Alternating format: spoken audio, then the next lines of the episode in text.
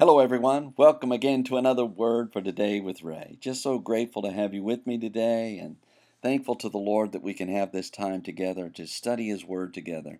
Let's go to Him in prayer as we start our study today.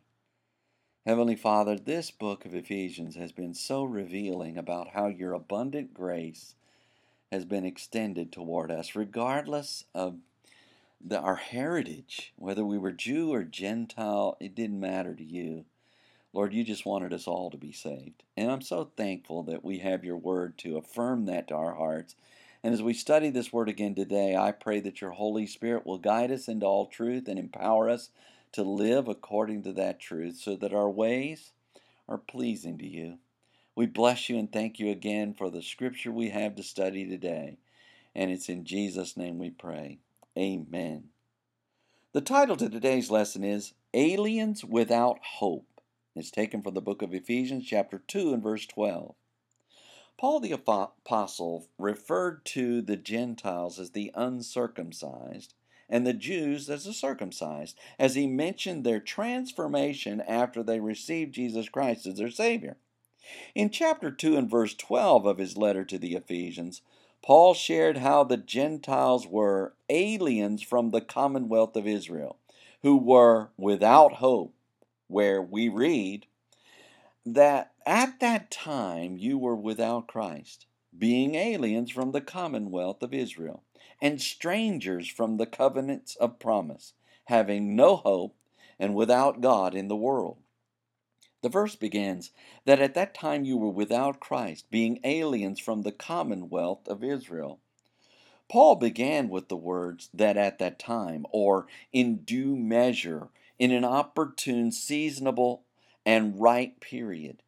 You were without, which means the Ephesians were separate, apart, without any, and beside Christ, who is the anointed one, the Messiah, and the Son of God. Being aliens, which means those that are alienated, estranged, and shut out from fellowship and intimacy from the commonwealth or the administration of civil affairs, state citizenship, and right of a citizen of Israel, which means he shall be prince, a prince of God, or governed by God. Paul mentioned how the Ephesians were foreigners to Israel, and the citizenship which was offered to those who belonged to them. The verse continues, and strangers from the covenants of promise, having no hope and without God in the world. Paul added, and strangers or foreigners, guests, and aliens from the covenants, which refers to the dispositions, arrangements, covenants, or testaments of promise or of announcements, assents, and pledges, having no hope or expectation, having no expectation at all except of evil, fear, and without expectation of good, or joy, or confident expectation of eternal salvation. They were also and without God, who is the Godhead bodily and Trinity, which is comprised of God the Father, Christ the Son, and the Holy Spirit, in the world or in the within the circle of the earth of earthly goods, endowments, and riches. Not only were the Ephesians estranged from Israel, but they were also strangers to the covenants the Israelites received from the Lord, which made the Gentiles without hope and without God Himself while they lived in the world. When we think through these words of Paul, we are prone to wonder at the expansive grace of God Almighty.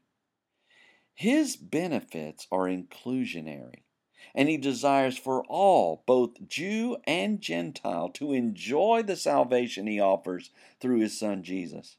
Whether a person was previously not privy to the covenants of promise, without hope, without God in the world, they now have access to a relationship with him. May all who hear these words receive this wonderful gift God offers to all who are in the world.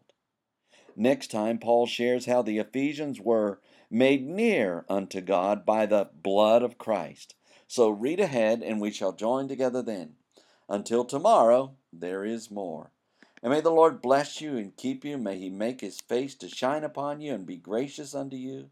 May the Lord lift up his countenance upon you and give you peace as you continue to study his word. In Jesus' name.